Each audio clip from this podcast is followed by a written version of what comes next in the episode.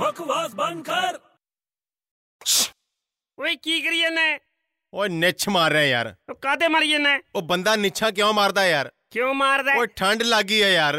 ਓ ਜੇ ਤੈਨੂੰ ਖੰਡ ਲੱਗੀ ਹੈ ਤਾਂ ਜਾਣਾ ਜ਼ਰੂਰ ਹੈ ਉਹ ਦਵਾਈ ਲੈਣ ਜਾ ਰਿਹਾ ਯਾਰ ਅੱਛਾ ਦਵਾਈ ਲੈਣ ਚੱਲੇ ਹੂੰ ਧਿਆਨ ਨਾਲ ਲਈ ਬਈ ਧਿਆਨ ਨਾਲ ਕੀ ਦੇਖ ਭਰਾਵਾ ਜੇ ਤੂੰ ਐਕਸਪਾਇਰ ਦਵਾਈ ਖਾਈ ਨਾ ਤਾਂ ਮੈਨੂੰ ਹਸਪਤਾਲ ਜਾਣਾ ਪੈਣਾ ਓ ਯਾਰ ਮੈਂ ਗਲਤ ਦਵਾਈ ਖਾ ਲੂੰਗਾ ਤੇ ਤੈਨੂੰ ਹਸਪੀਟਲ ਚ ਐਡਮਿਟ ਕਿਉਂ ਹੋਣਾ ਪਊਗਾ ਮੈਂ ਹਮੇਸ਼ਾ ਤੇਰੇ ਸਾਈਡ 'ਚ ਰਹਿਣਾ ਹਾਂ ਫੇਰ ਜੇ ਦਵਾਈ ਦਾ ਸਾਈਡ ਇਫੈਕਟ ਹੋ ਗਿਆ ਫੇਰ ਓਏ ਬਕਵਾਸ ਬੰਦ ਕਰ